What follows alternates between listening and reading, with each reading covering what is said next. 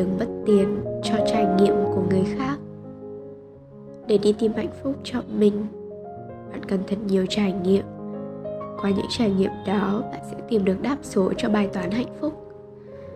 Trong thời đại công nghệ số, thật dễ để bắt gặp những hình ảnh hạnh phúc ở khắp mọi nơi.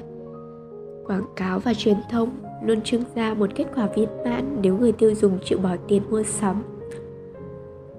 Tỉ như, sau khi dùng kem đánh răng X nhan sắc của bạn sẽ thăng hạng với gương mặt xinh đẹp dạng giữa cùng nụ cười trắng sáng. Còn khi nấu ăn với bột ngọt y, bạn sẽ được hưởng cái ôm chiều mến của anh xã khi đang đeo tạp dề đứng bên. Đứng bếp. Còn giả như bạn chịu chi một ôm tiền cho bảo hiểm nhân thọ, thì hình ảnh hạnh phúc xa xôi đợi phía cuối con đường là khi bạn và anh và anh xã sóng đôi đi tập thể dục trong công viên xanh mát lúc tuổi xế chiều. Cùng với sự lan rộng của văn hóa thần tượng, bạn được thỏa thích ngắm hình ảnh hạnh phúc của những người nổi tiếng.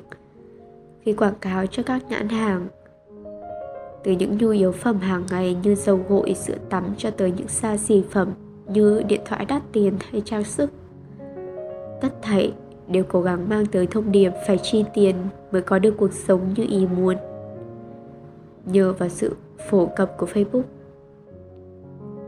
Chưa bao giờ việc quan sát đời tư người khác lại dễ dàng đến vậy bởi vì bản thân việc khoe cuộc sống riêng tư đã trở thành trào lưu.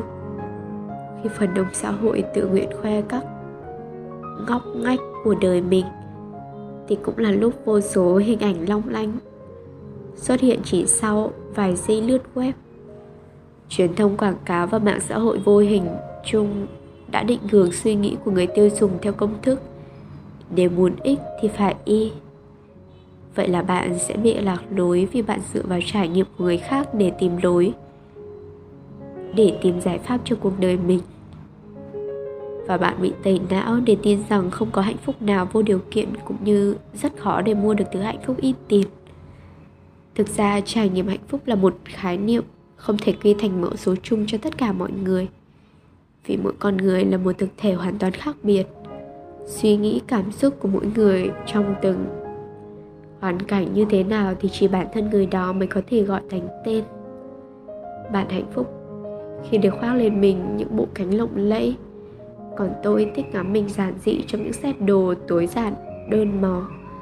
Bạn vui khi được đi du lịch khắp nơi trên thế giới được hòa mình vào không gian ồn ào náo nhiệt, còn tôi chỉ thấy thảnh thơi với không gian tĩnh lặng. Bạn thỏa mãn nếu được khen ngợi, được tung hô, còn tôi lại cảm thấy hạnh phúc khi làm những việc có ích một cách âm thầm lặng lẽ. Và tuyệt nhiên không cần cổ vũ. Để đi tìm hạnh phúc cho chính mình, bạn cần nhiều trải nghiệm. Qua những trải nghiệm, bạn sẽ tìm được đáp số cho bài toán hạnh phúc. Vậy nên, những trải nghiệm của người khác có chăng chỉ mang tính gợi ý và hoàn toàn không thể?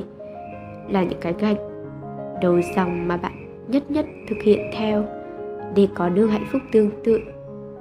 Tin vậy nên gần như không bao giờ tôi chủ động xem hay nghe quảng cáo, trừ khi bị ép buộc như đi grab mà chúng phải dơ vàng vậy là tai tôi và tai anh lái xe bị nhồi hàng loạt những thông điệp ra giả. Mình đi mua chung cư cao cấp xyz đi anh.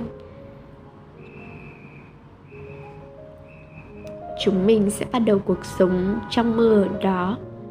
Hay hãy đến với showroom nội thất abc giấc mơ của bạn sẽ thành hiện thực. Từ nghe mà ngao ngán, ước chi anh lái xe nào cũng mang theo vài đầu sách nói. Thì đường tới giấc mơ hạnh phúc chắc chắn sẽ thật và rõ hơn đáng kể. Tôi có một quy tắc cho riêng mình, đó là dành càng ít thời gian, làm khán giả ngắm cuộc đời người khác càng tốt vì khi đó tôi sẽ có thật nhiều thời gian để khám phá tấm bản đồ hạnh phúc của riêng mình. Chỉ như vậy, con đường hạnh phúc mới không miệt mờ xa lắc.